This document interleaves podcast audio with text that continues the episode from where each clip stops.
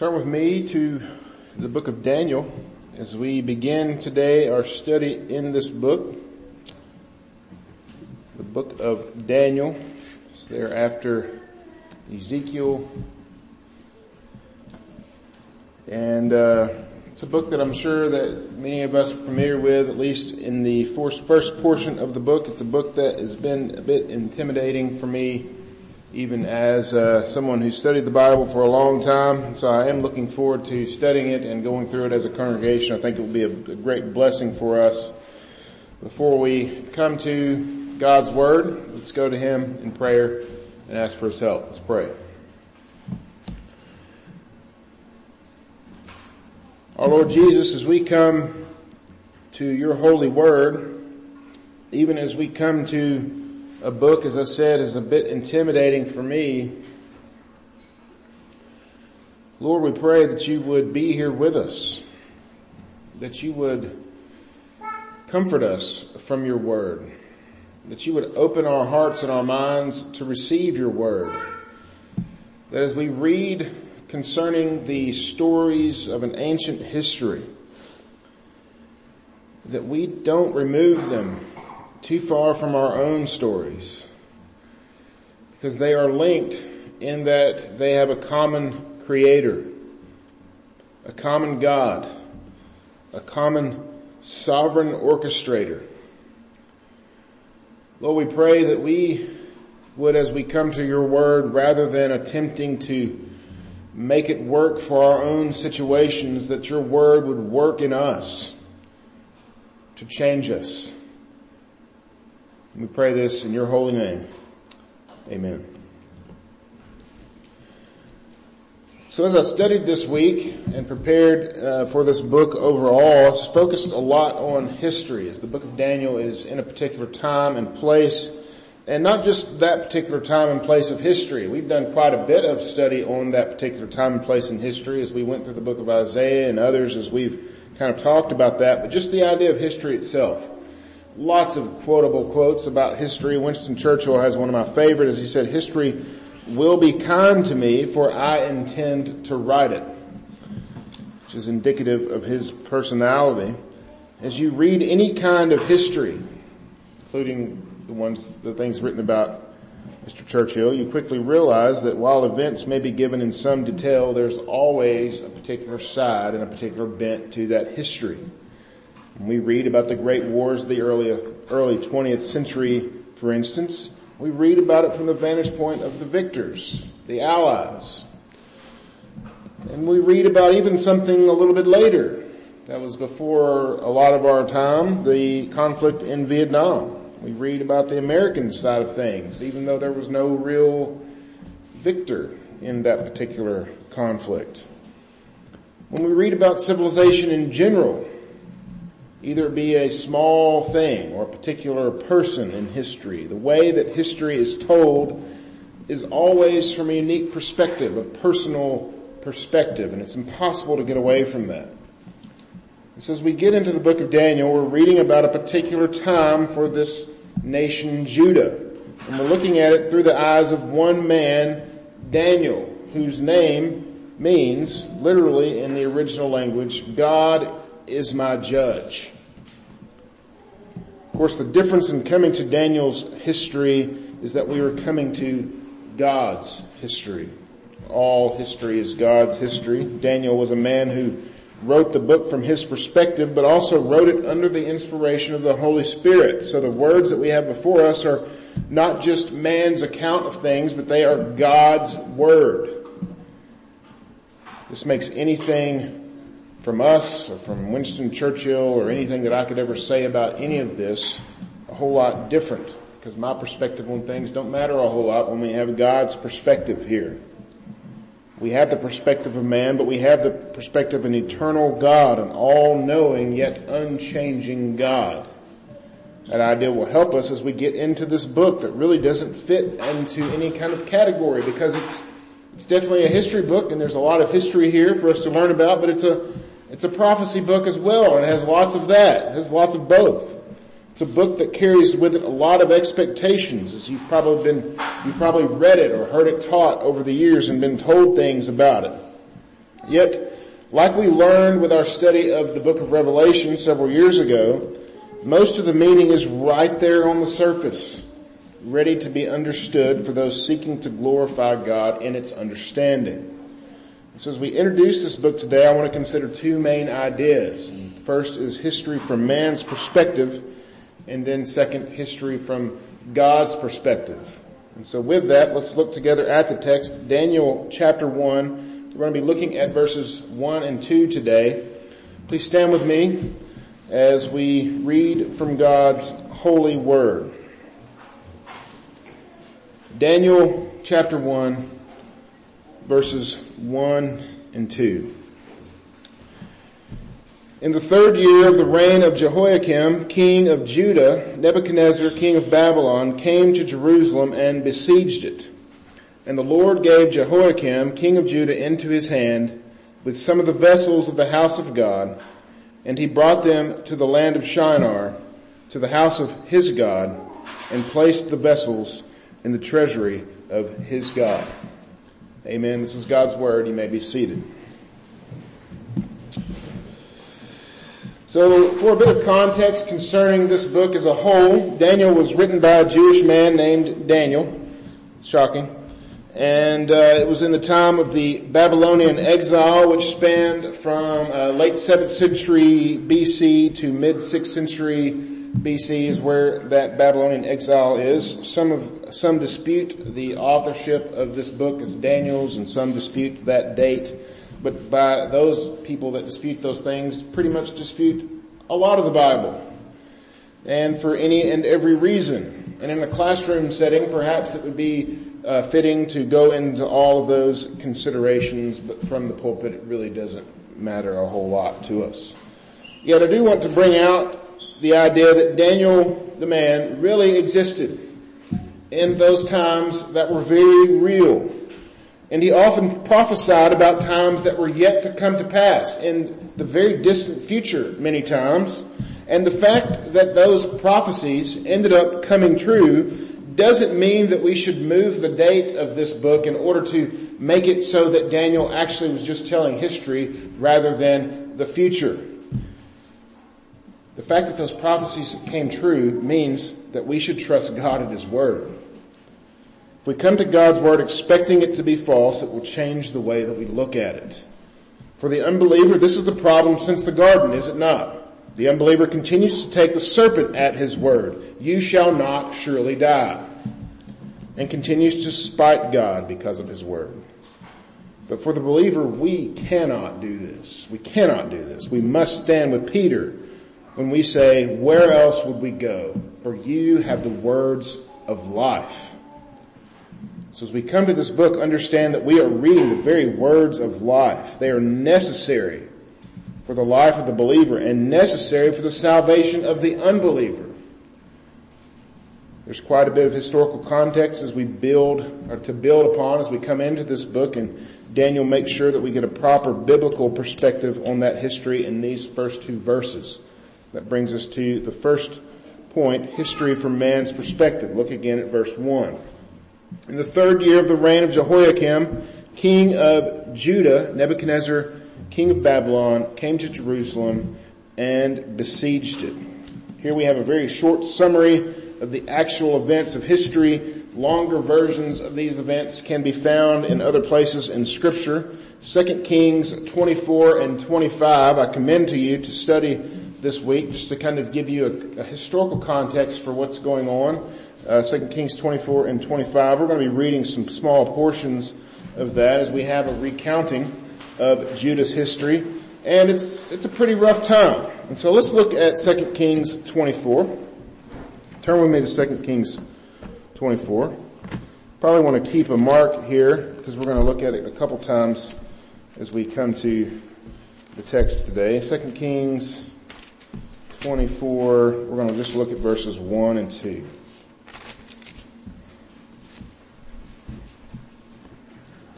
2 Kings 24 verses 1 and 2 says this, in, in his days, Nebuchadnezzar, king of Babylon, came up and Jehoiakim became his servant for three years.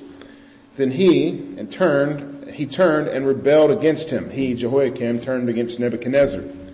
And the Lord sent against him bands of Chaldeans, bands of Syrians, and bands of the Moabites, and bands of Ammonites, and sent them against Judah to destroy it according to the word of the Lord that he spoke by his servants and prophets. So Jehoiakim was king of Judah when Nebuchadnezzar attacked Judah. It says here that Jehoiakim was a servant to Babylon in some capacity, but at some point he rebelled against Babylon, probably because what's actually going on in the historical context is Egypt had a successful uh, repulsion of the Babylonian forces, and Jehoiakim probably looked and said, "You know what? I bet we could do this. I bet we could fight off Babylon. We have Jerusalem. It's the most defensible city in the world. I'm sure we could do this." So for the next 17 years or so, Judah fought on and off against Babylon. And in this period we saw three different kings of Judah rise up and go on until Judah was finally taken into exile. And then we see in 2 Kings 25 verse 21, probably one of the saddest verses in the Bible. 2 Kings 25, 21 says this, And the king of Babylon struck them down and put them to death at Riblah in the land of Hamath, so Judah was taken into exile out of its land. So much for Jehoiakim's plan. From our reading and our telling of this, there's nothing spectacular here at all. And what do I mean by that? I'm going to make this point several times and it's important. Were you simply to come at this as a student of history, interested in hearing the recounting of these ancient events, then the first verse of Daniel 1 and these passages here in 2 Kings 24 and 25, they tell us a particular story, right? They tell us about people that lived a long time ago and nations that lived a long time ago that are no longer here and conquering that took place.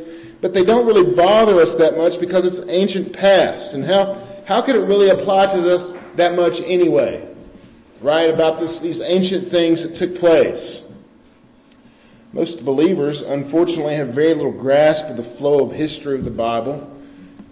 A lot of people don't understand kind of the flow of history and therefore have very little understanding of the theology of the Bible because of that.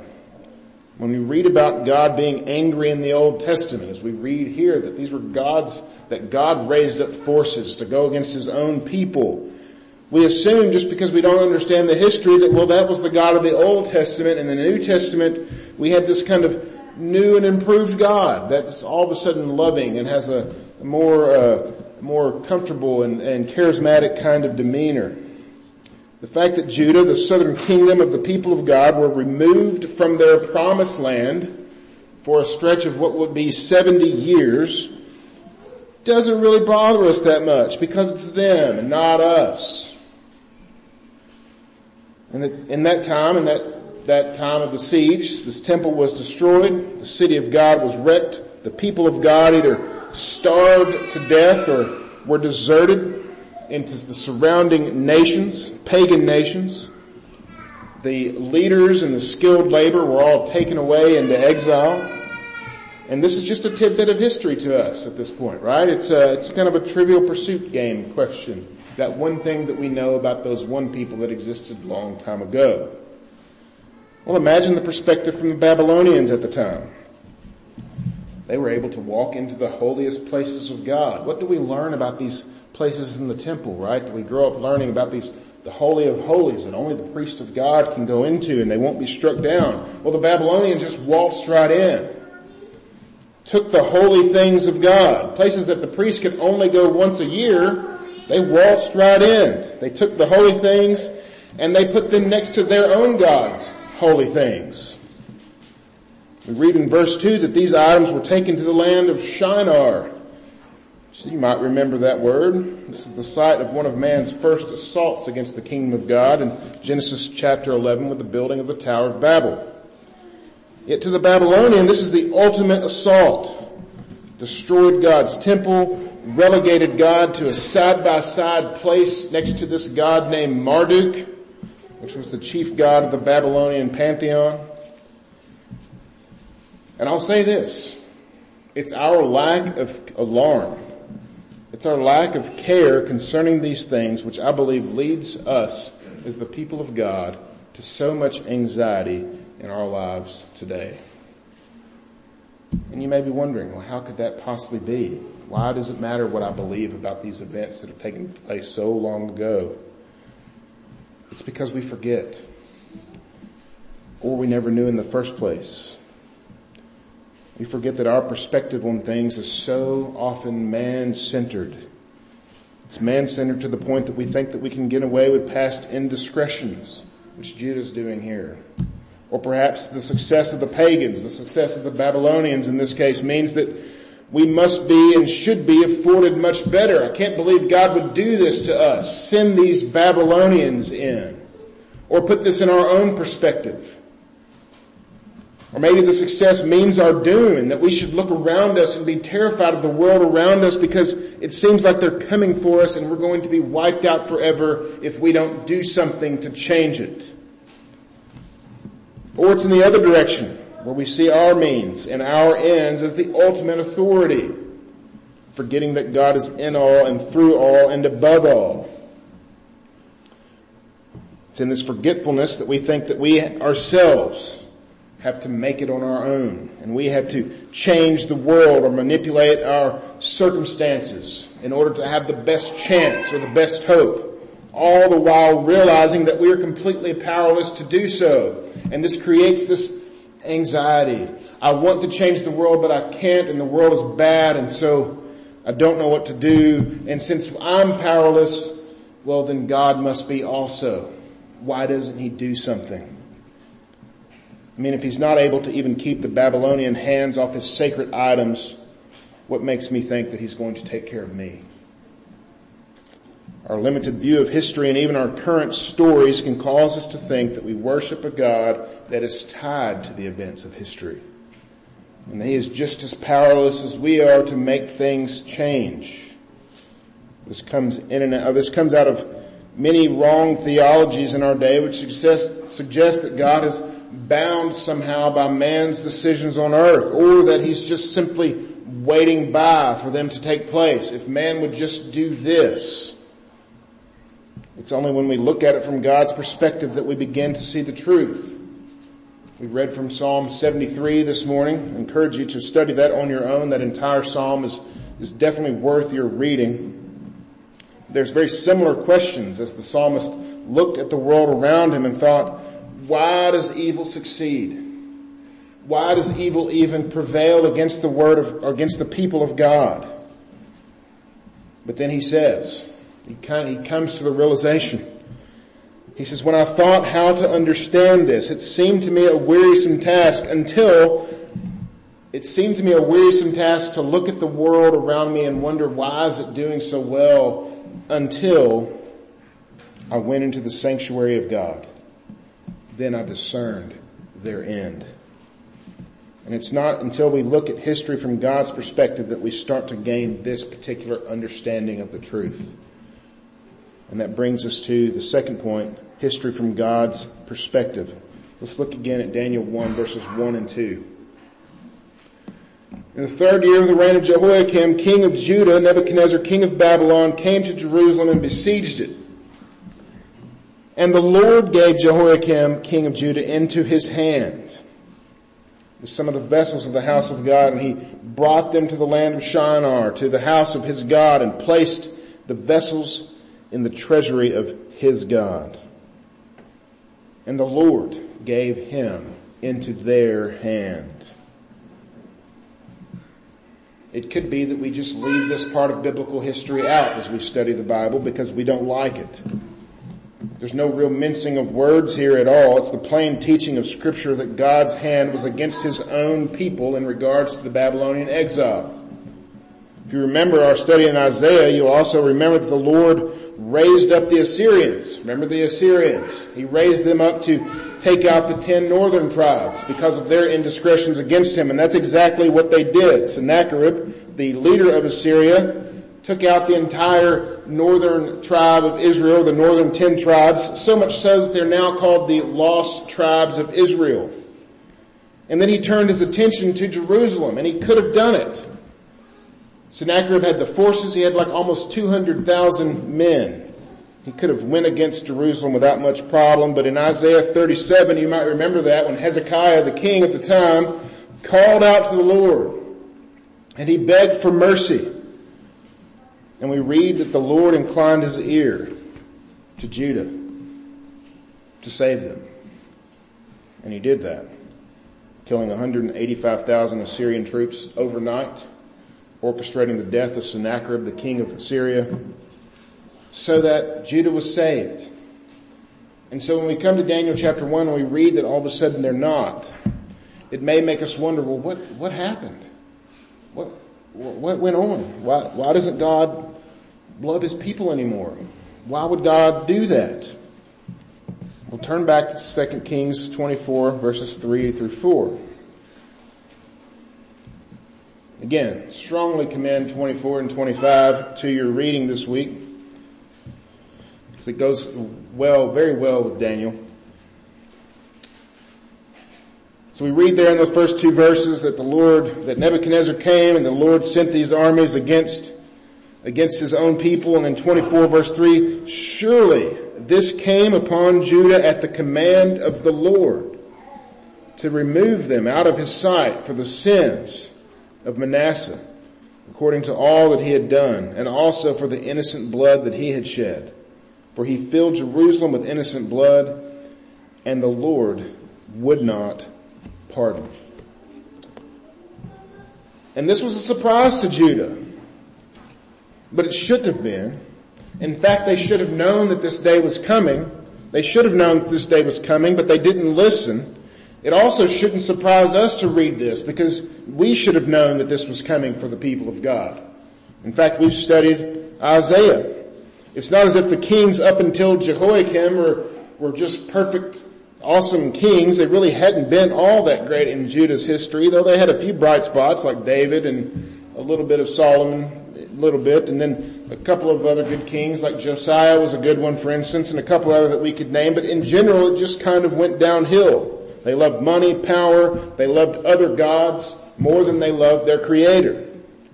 They would even bring idols other, other gods into the temple of the Lord thinking, well, I'm still worshiping, so it must be okay. They even still, they still did the worship of the Lord, but they did it in the presence of other gods, which is just abhorrent to the Lord. But they shouldn't have forgot because years earlier, there was this prophecy that this whole thing was going to happen. It's not as if the Lord has been very secretive with them. Isaiah 39, if you want to turn there. Isaiah 39, I'll, I'll read from it. You don't have to, but if you want to turn there with me. We have the king, Hezekiah. Remember, he's, he's just been delivered. In fact, Hezekiah was going to die, but the Lord brought him away from death as well. And then in this, in chapter 39, which is a relatively short chapter in a long book, these envoys from Babylon come to visit Jerusalem and Hezekiah is so proud of all the stuff that he has that he starts showing it off. And he's like, look at all that the Lord has given me and the Babylonian envoys are like looking at all the riches of Jerusalem. And Isaiah's there, and Isaiah has something to say concerning this, 39 verses 5 through 7. Then Isaiah said to Hezekiah, hear the word of the Lord of hosts, behold the days are coming when all that is in your house and all that which your fathers have stored up till this day shall be carried to Babylon. Nothing shall be left, says the Lord.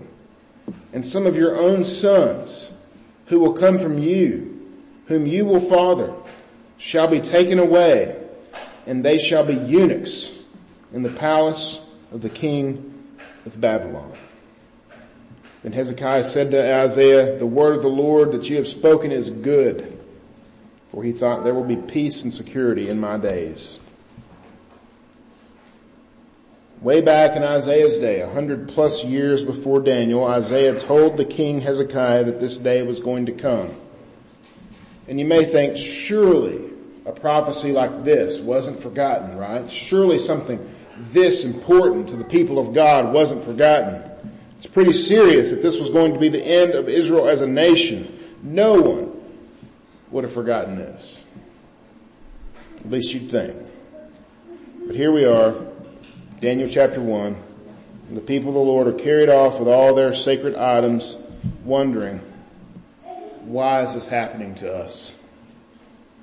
When you read the prophet Jeremiah, you get this idea. They didn't understand why this was happening to them.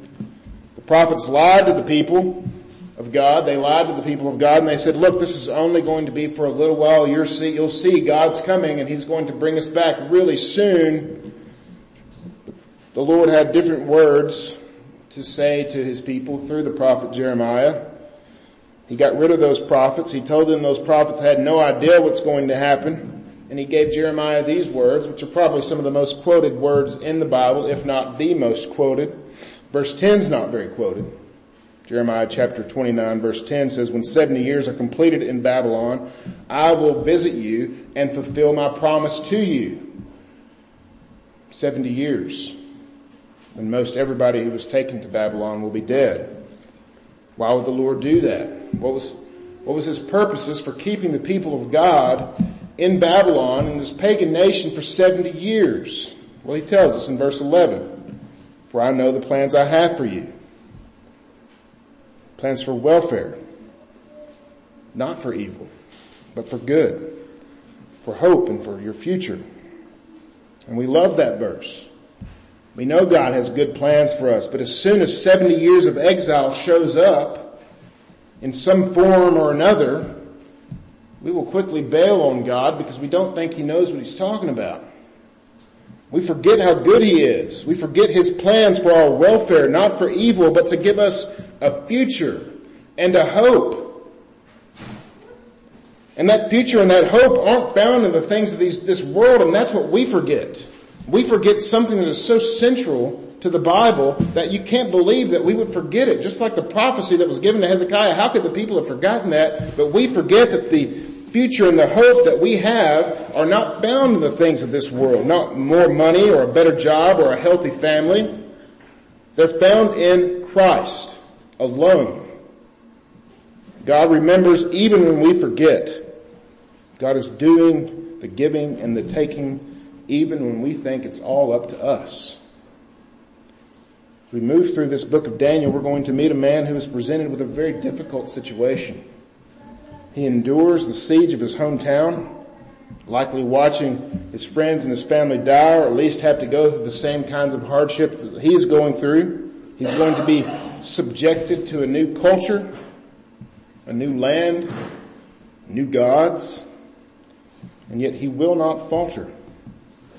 Because even though Nebuchadnezzar, king of Babylon, came to Jerusalem and besieged it, we also read that the Lord God gave Jehoiakim, king of Judah, into his hand. This too is true. Even though the present story around him is heartbreaking at best and deadly at worst, which we will see, he, Daniel, will endure because he has a trust that his God will prevail. And this isn't a kind of blind trust either. Daniel doesn't suppose himself to be important enough to live through this difficult time, yet he knows that God will prevail regardless if Daniel the man does. Our own short-sightedness is many times the reason that we fail to trust God in our own time because we get so hung up in the things that are right now that we forget that God is working all things together including the bad things that he has brought into our lives, that he means for our good. While we can't possibly understand his means, we can't. We can't see the way he sees, we can't understand the way that he understands, we have to trust his ends. No one knew this more than Daniel and his friends, as we're going to see. Though perhaps the apostle Paul had some idea, his life wasn't all that easy either. As he wrote his letter to the Philippian church, he said this in chapter 1 verse 12. He said, I want you to know, brothers, that what has happened to me was really, or to me has really served to advance the gospel. Paul was in prison when he wrote to the Philippian church. That was his reality. But he knew that that was part of God's broader plan to bring about redemption. I mean, even as we read about the sacred vessels here in Daniel 1 being taken off to the temple of other gods, You have to understand, brothers and sisters, that this is just a foreshadowing of the hope that we have because were it not for the sacred becoming the cursed, we could not stand here today and have hope for the eternal life that we have in Christ.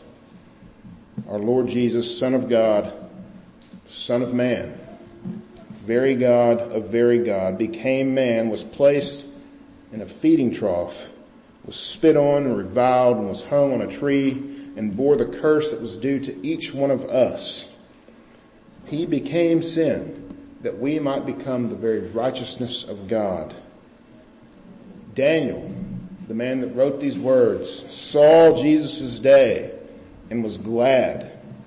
He would prophesy about the coming Son of Man, a term that Jesus would use of himself very regularly.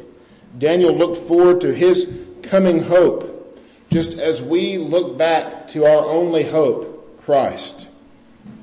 The sacred Jesus became ordinary, even cursed, to save the cursed, to make us sacred. We more than any others should understand that what God is doing in history in his, in our everyday stories. He's making all things new. The old is going away. The new is coming forth. There's a great hymn that speaks of this written by John Newton. and It says this, fading are the world's vain pleasures, all their boasted pomp and show, solid joys and lasting treasures, none but Zion's children know. If you're here today and you don't know Jesus, understand that outside of Him you cannot know solid joys and lasting treasures for the life today. Rather you'll continue to seek the fading treasures of this world. Jesus came to give sinners life in Him and you can have that life by calling upon His name, the only name under heaven by which man can be saved. Call upon the name of Jesus Christ and be saved today. For those of us in Him, we have before us this great book to show us the God of the Bible, but also the God of our own stories. And He is a God that is working together redemption in the good things and the bad things so that we might re- receive glory for all eternity. And he is using his people, he's using even us to bring that about. Let us be faithful stewards of his word so that the name of Jesus might be praised in all the earth. Let's go to him in prayer. Our Lord Jesus, as we come to you, we are thankful for your word that not only tells us the events of history, but tells us that you are behind those events. Lord, help us not to forget that you are even here with us today, just as you were there with Daniel and David and the many others that we read and study about. You are here with us today. Lord, help us not to forget the central truth of scripture that we are yours in Christ. We pray this in his holy name. Amen.